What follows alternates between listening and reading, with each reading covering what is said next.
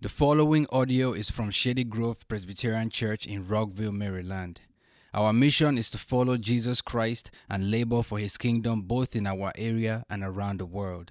For more information about Shady Grove Presbyterian Church, please follow our Facebook page and visit shadygrovepca.org.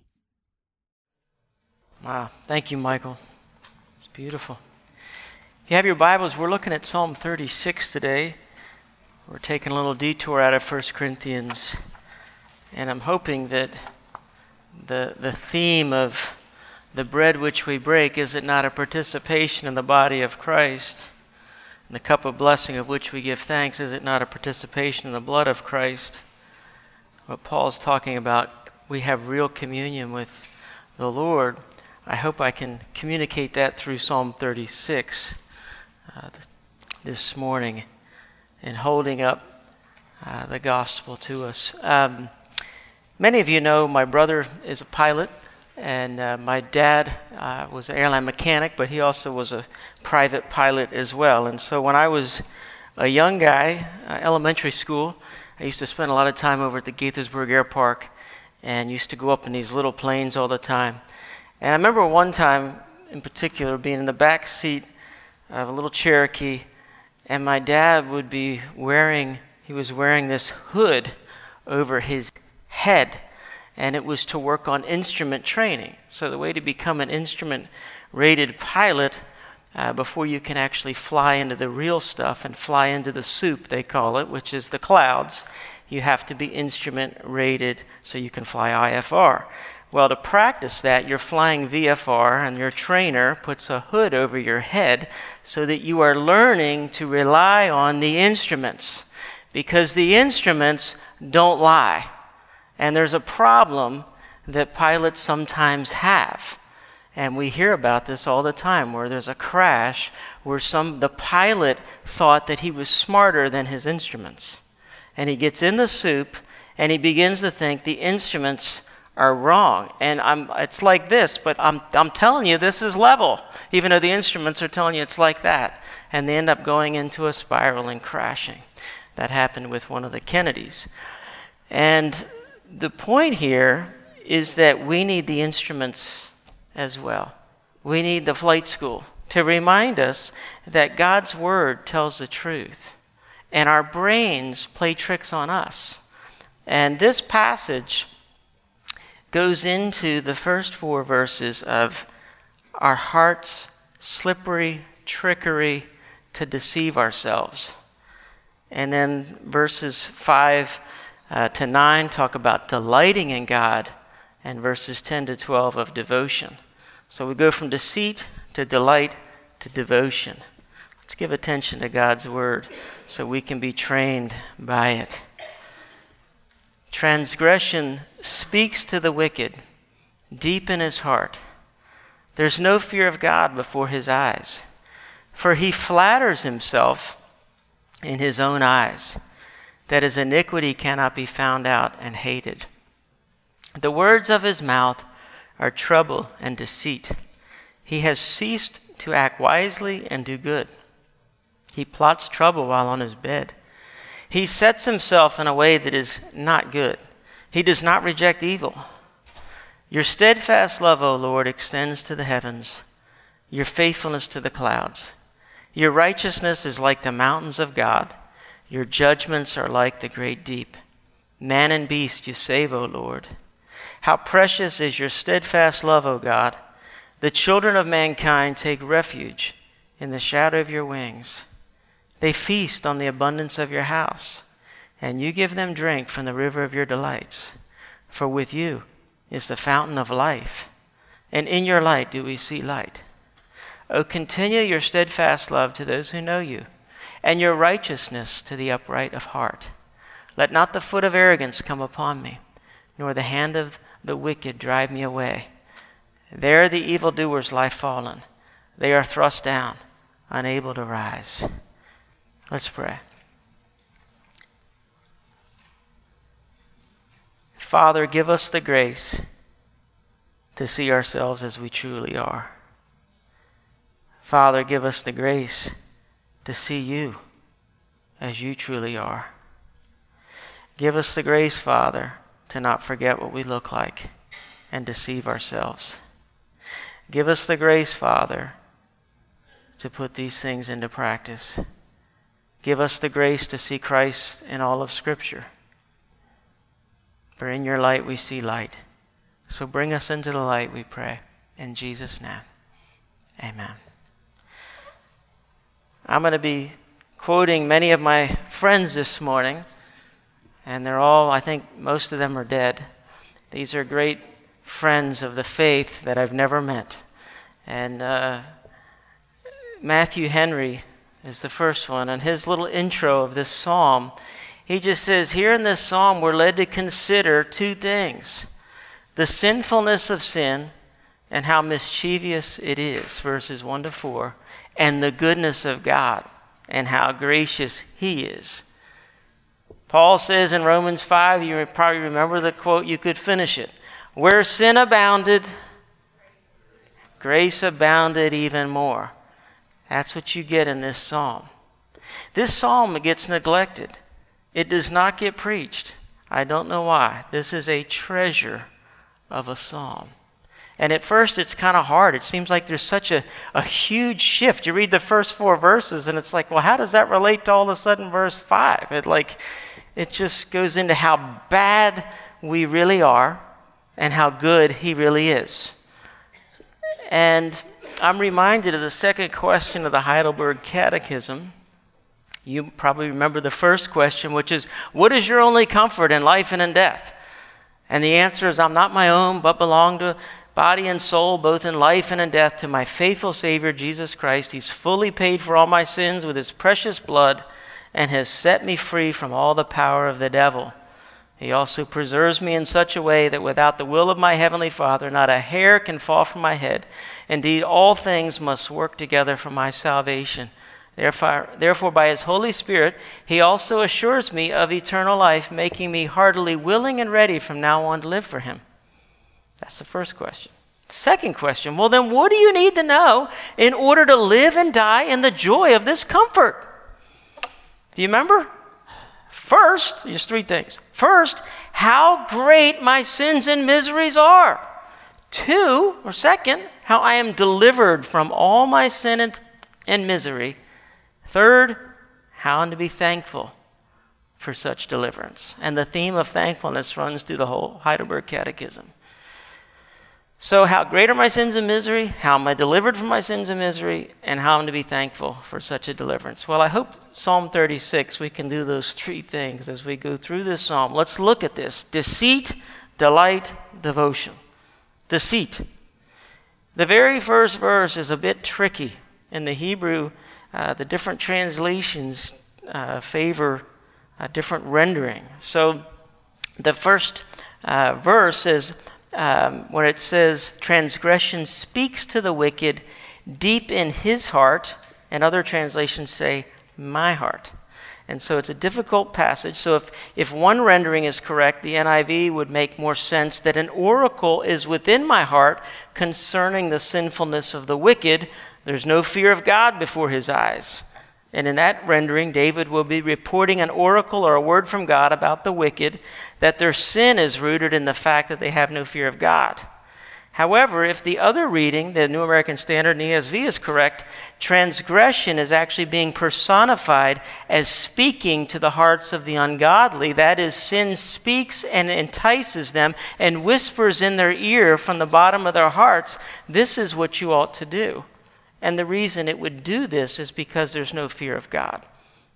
So I, I and I'm not sure which is actually correct, but if, if that's the case, uh, it, it would be like this inner voice inside of us compelling us to sin. Um, but the upshot is there's no fear of God before his eyes. This is universal, and Paul quotes this in Romans 3 when he gets to the climax of the problem of mankind.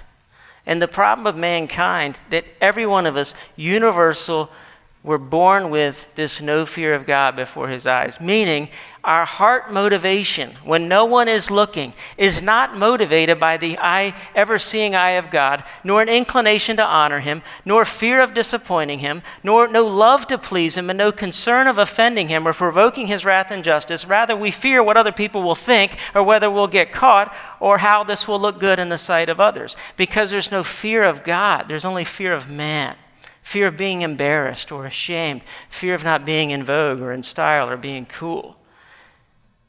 And because there's no fear of God, the, the, the upshot is, is that we elevate ourselves. It says, He flatters Himself. Now, notice how twice, both in verse 1 and verse 2, the chief uh, center of reality is our own eyes.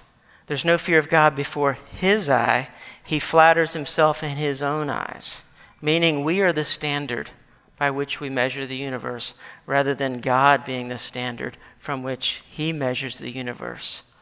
And so we flatter ourselves if we are the basis of judgment. If the basis of judgment is ourself, then God has become dethroned, self enthroned, and we like what we see. And therefore, flattery would be deceiving ourselves and not seeing that in and of ourselves the Bible actually describes us in terms that are very dark.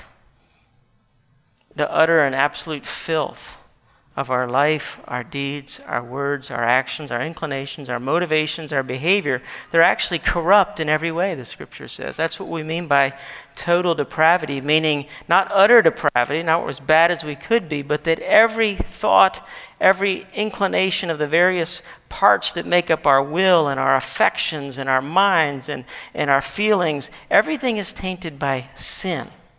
And so in this flattering ourselves, though, is that we spin it in such a way that the Bible says that, that we actually glory in our shame. And John Calvin, in his commentary on Genesis 3, says, There's no man who does not smile upon his own folly. We somehow think it's cute, that it's really not so bad.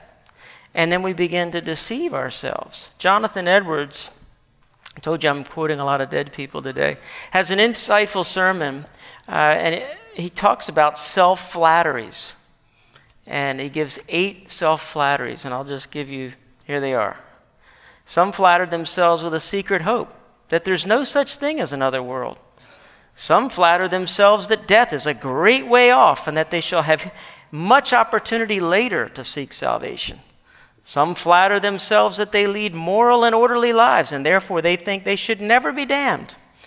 Some make the advantages under which they live an occasion of self flattery, meaning, I grow up in a Christian family, my parents are Christian, and I go to church, therefore I must be okay. Self flattery. Some flatter themselves with their own intentions, that they intend to seek God later. There are some who flatter themselves that they do and have done a great deal for their salvation. Some flatter themselves that they have hopes by striving to obtain salvation of themselves. And lastly, he says some sinners flatter themselves that they're already converted when they're not. He flatters himself when his sin when the sin is discovered. You see, he says his, he flatters himself that his iniquity it can't be found out and hated. And the idea of flattering, this idea actually means to smooth over one's conduct to one's conscience. So, thinking of, of this Hebrew word is, is smoothing, as Spurgeon refers to it. Spurgeon says it's smoothing one's own path to hell. And if you think of Isaiah 40, which talks about make straight paths for God, what the sinner is doing is just the opposite. He's making straight paths towards a path of death and to hell. And so every valley shall be lifted up, every mountain and hill be made low, and uneven, uneven ground become level, and all rough places a plain. He must smooth his conscience to convince himself that what he's doing is okay. And the Bible is saying it's not. This is why we need Jesus. This is why he had to come. Because we had no fear before our eyes, there was no holy awe. And as a result, Spurgeon says, He who makes little of God makes much of himself. They who forget adoration fall into adulation. The eye must see something, and if they do not admire God, they will admire self. And so, until God comes to undeceive us, and so we need Him, because His words, as it goes through and it lays out these first four verses, it starts in the heart, but then it works to His mouth. And now the words of His mouth are trouble and deceit and wickedness. And so the corruption of the heart manifests itself outwardly so that what comes out is lying, deceitfulness, exaggerations, distortions, projection, blame shifting, manipulation, wickedness. And his heart is affected by his words, his action, and then our wills are bent on not acting and walking in wisdom and doing what's good. Rather, it's bent on what is evil. And our patterns become inclinations towards serving self. C.S. Lewis, in his reflection on the Psalms, he talks about how the Psalms talk a lot about our words. And he says, and a lot of, a lot of them are very hard things. He says, you know, their, their throat is an open sepulchre. They flatter. Under his tongue is ungodliness and vanity or fer- perjury, deceitful lips and lying lips, and words full of deceit, and the whisperings of evil men, and cruel lies like cuts like a razor, and talks that sound smooth as oil, and words that would, are like a sword, and pitiless jeering. He says it's all over the Psalter. One almost hears the incessant whisperings, tattling, lying, scolding, flattery, and circulation of rumors. No historical readjustments here are required. We are in the world, we know. We even detect in that muttering and wheeling chorus voices which are familiar, and one of them may be too familiar for recognition, referring to our own. You see, it's universal. And then it says the wicked have this thing where they plot trouble while on their, ble- on their bed.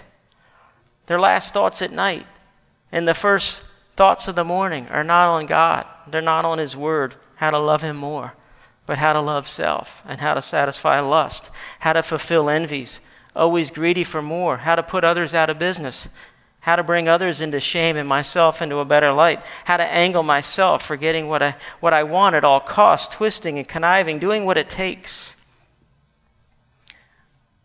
I was conversing with a Christian roofer this week that had gotten wonderfully saved, and in his one of the reasons he went into business for himself, he was telling me, was that his boss would tell him that make sure that insurance will cover that claim when you get on that roof. Meaning, if there's not enough for insurance to show wind damage, you produce the wind damage. And he would see his boss pulling shingles off of the roof tiles so that they could make a claim. And he just said he couldn't do it. And so he went into business for himself. You see, the wicked are always plotting how they can get what they want for themselves. And maybe you're thinking how you can get alone with your boyfriend or girlfriend to commit shameful acts. Or maybe you're searching for things on the internet that you would be ashamed of if they were posted. Is it honoring the Lord? How you live? Do you need Jesus this morning? If so, verses 5 to 9 are good news because all of a sudden there's this huge shift of this is the truth about us universally, 1 to 4. And we need a change. And the psalmist has wonderfully been caught and smitten with the love of God. He says, Your steadfast love, your Hesed love, extends to the heavens, your faithfulness to the clouds. Your righteousness is like the mountains of God. Your judgments are like the great deep. Man and beast you save, O Lord. God, in incredible forbearance and patience, in His common grace, He has caused the shine, the sun to shine this morning on the righteous and the evil. His mercies are new every morning. In Noah's day, the flood that was sent down was just. God was not unjust to kill men and animals and mankind. God wasn't unjust and he will not be unjust when he destroys the world when he returns with fire as he's promised. But for now, his infinite patience is on display, and that is for a reason. And Peter gives an inspired explanation in 2 Peter chapter 3 You may recall where Peter says scoffers will come in the last days, and, and they're going to sound a lot like Psalm 36. They're scoffing, following their own evil desires, and they'll say, Where's the promise of his co- coming? For ever since the fathers fell asleep, all things are continuing as they were from the beginning of the creation. For they deliberately overlook the fact that the heavens existed long ago, and the earth was formed out of water and through water by the word of God, and that by means of these the world that then existed was deluged with water and perished. But by the same word, the heavens and earth that now exist are stored up for fire, being kept until the day of judgment and destruction of the ungodly. But do not overlook this one fact, beloved, that with the Lord one day is a thousand years, and a thousand years is one day. The Lord is not slow to fulfill his promise, as some count slowness, but is patient toward you, not wishing that any should perish, but that all should reach repentance. But the day of the Lord will come like a thief. And then the heavens will pass away with a roar, and the heavenly bodies will be burned up and dissolved, and the earth and the works that are done on it will be exposed. Since all these things are thus to be dissolved, what sort of people ought you to be in lives of holiness and godliness, waiting for and hastening the coming of the day of God, because of which the heavens will be set on fire and dissolved, and the heavenly bodies will melt as they burned? But according to his promise, we are waiting for new heavens and a new earth in which righteousness dwells. Therefore, beloved, since you are waiting for these, be diligent to be found by him without spot or blemish, and be at peace, and count the patience of our Lord as salvation. You see, God is gracious, compassionate, slow to anger, abounding in loving kindness, forgiving iniquity, sin, and rebellion, showing mercy to thousands. The Bible says our guilt has reached the heavens. And so has his love reached right into the throne room and Jesus himself. And here we are told of his Hesed love. Three times in this chapter, the psalmist is drawing our attention to God's steadfast love. His steadfast love, O Lord, extends to the heavens. How precious is your steadfast love, verse 7. And then again in verse 10, continue your steadfast love to those who know you.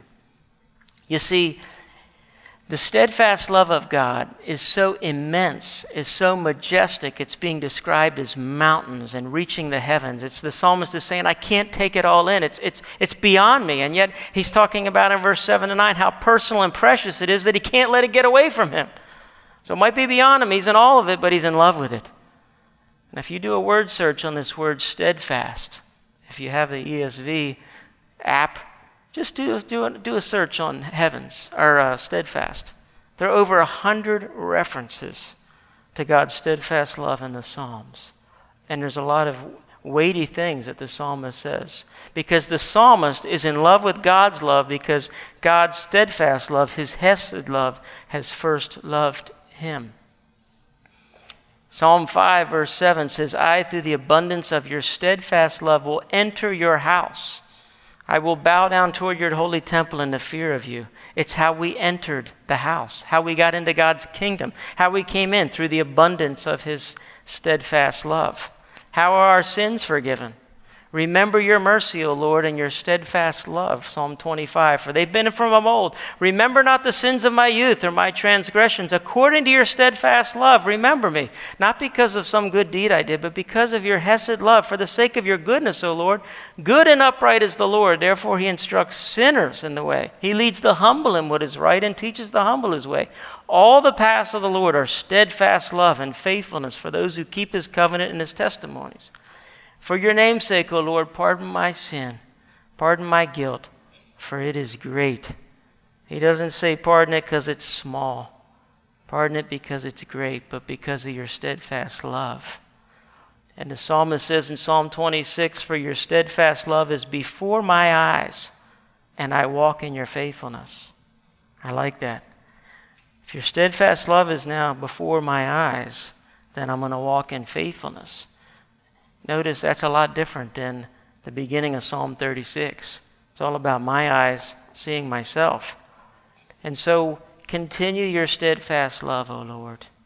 Continue it. We see the devotion of the psalmist. He doesn't want the foot of arrogance to come upon him or the hand of wickedness to spring up and, and get its way. Martin Luther said, Watch, study, attend to reading. In truth, you cannot read too much in Scripture. And what you read, you cannot read too carefully. And what you read carefully, you can't understand too well. And what you understand well, you cannot teach too well. And what you teach well, you cannot live too well. Believe a man who's found this out. It is the devil, it is the world, it is our flesh that are raving and raging against us. Therefore, dear sirs and brothers, pastors and preachers, pray, read, study, be diligent. Truly, this evil, shameful time is not the season for being lazy, for sleeping and snoring. It is a time to be diligent. The steadfast love of the psalmist was his spiritual diet. How about you? How's your spiritual diet doing? Tell me about these vegetables you've been eating and the meat that you're eating and what you're fixated upon. Is the steadfast love of God your portion? Is it what's captivated you? Is it precious to you? Is it a feast for your soul? The bread that we break, is it not a participation in the body of Christ, the cup of blessing of which we give thanks? Is it not a participation on the blood of Christ? The psalmist says here, We feed on the abundance of your house, and you give us drink from the river of your delights. Isn't that the best thing we can say about communion? When we come to the Lord's table, we feed on the abundance of His house and we drink from the river of His delights. And it was your good pleasure, God, to bring us into your house and to show us the most incredible hospitality that we've ever seen. It's what our souls need, and it's now where they feed. And we discover that the Lord is my shepherd, and I shall not want.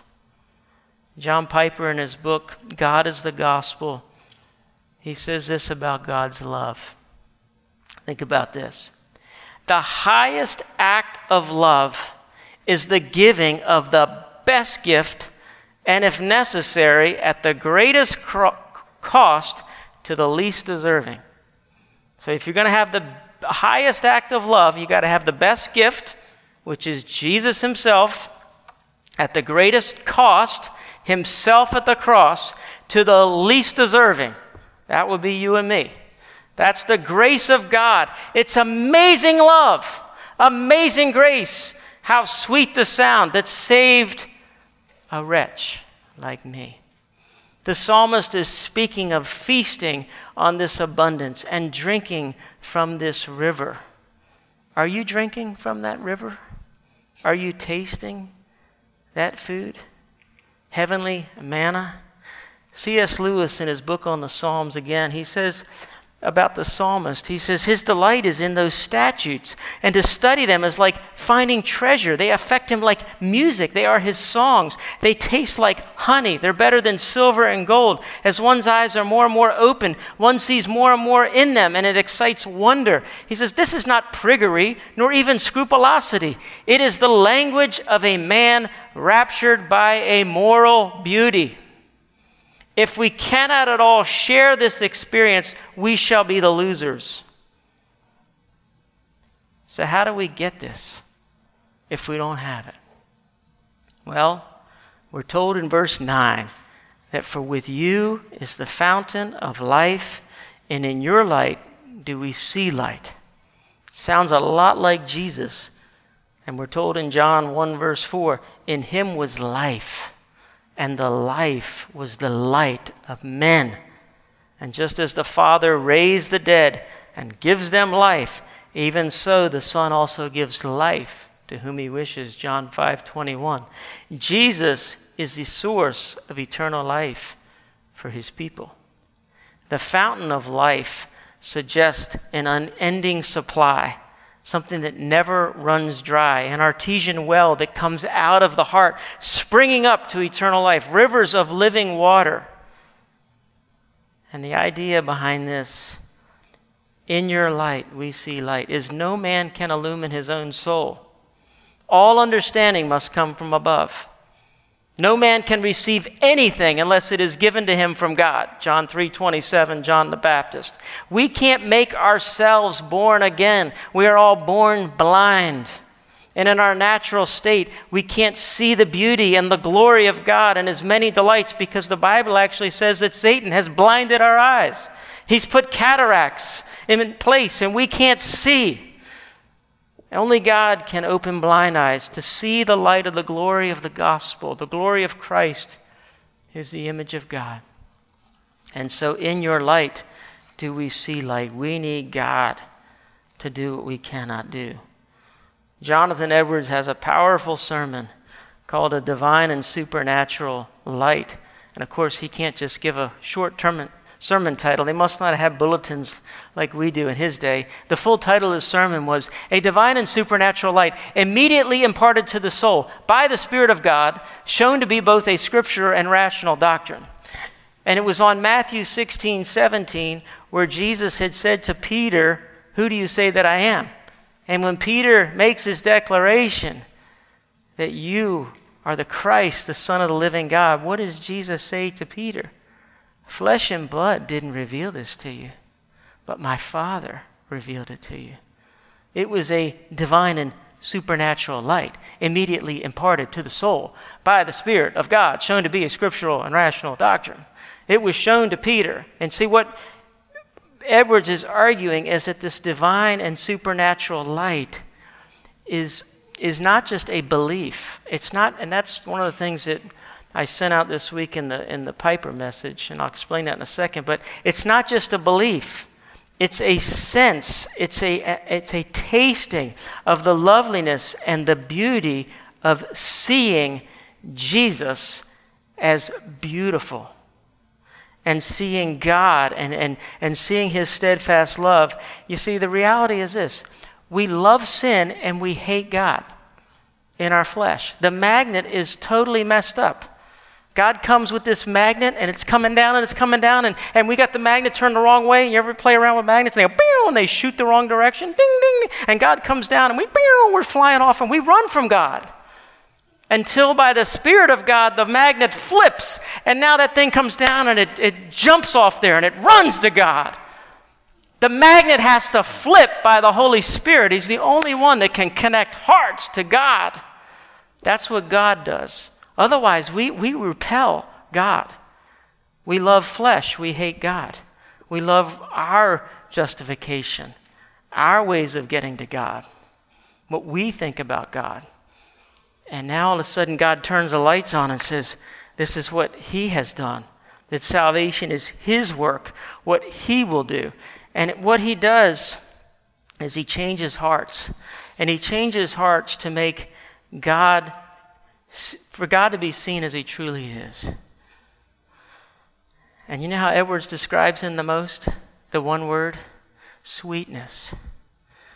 That's the number one word in Jonathan Edwards' works. It's not wrath, it's not justice, it's not sinners in the hands of an angry God, which is probably most than anybody's ever read about him.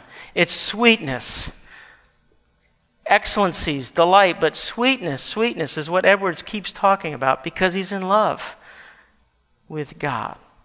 Are you? John Piper gave an address this last year, and if you haven't listened to this message, it was powerful. I don't hear people preaching like this. His message at Together for the Gospel is called New God, New Gospel, New Gladness. And his point is, is for 200 years, all the church has been teaching about is to become a Christian is about a doctrinal belief and not about delight in God. If it's just, it's a decision all we preach is decision. And he's saying you can make a decision for God. That doesn't make you a Christian if your heart has not been fundamentally changed so that you delight in God. If you're not delighting in God, you haven't been converted. You may have made a decision and prayed some prayer, but what is that? That's not being born again. His point is this He's saying once we were blind and we saw in the gospel nothing compelling. We thought we had a better God and a better gospel and a better gladness because our grain and wine were abounding. Basically, life was going well, it was working. Then God shone into our hearts, and the light of God was lifted up in the face of Jesus, and we awoke from death. And when we awoke, we didn't only see spiritual beauty with the eyes of our heart, we also smelled the spiritual aroma of Christ with the noses of our hearts. And we tasted the satisfying goodness of God with the tongues of our heart. And we touched the healing fringe of the garment of God with the finger of our heart. And we heard the song of God rejoicing over us with gladness Zephaniah 3. And what is the point of a new fragrance of Christ, a new taste of divine kindness, a new touch of wholeness, a new sound of God's song, and a new sight of God's bright and smiling faith, face? What's the point of those sensuous images of conversion? The point is the most basic, most essential distinction between the Christian and the non Christian. Listen to this. It's not new decisions of the will. It's not new deeds of the hands. It's not new doctrines in the mind, but a new delight in the heart.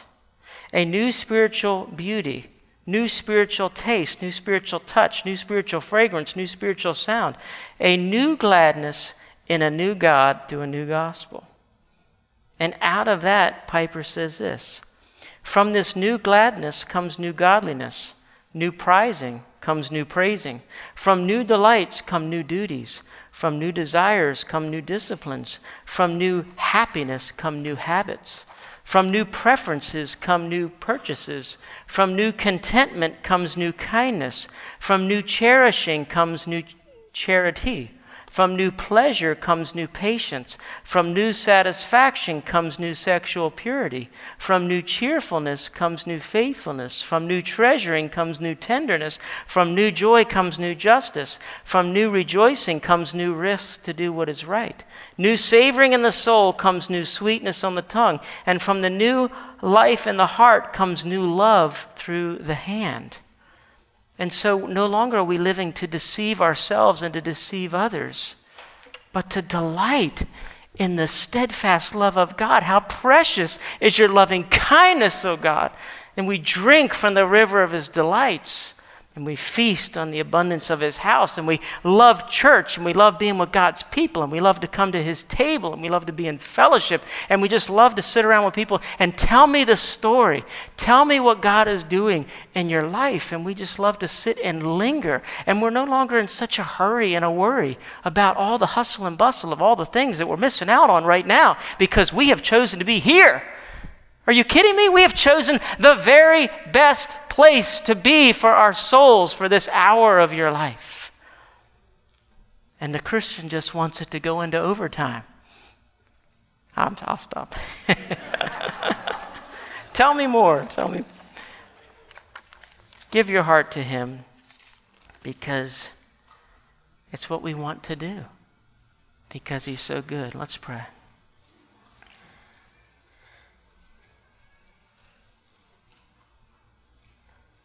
Lord Jesus, you are beautiful. You have done the unfathomable. Come and taken on flesh forever. Tasted our humanity. Called us to nothing that you haven't done yourself. Suffered at the hands of unjust and cruel men took the wrath of God, our, our sin, my sin, my hell, and stretched your arms out wide, would not call down angels out of great love for your children. You would see it through and say, It is finished. We thank you for this precious love of God. And Lord, we're so ungrateful. May this new heart bring new affections, new joy, and new life in us.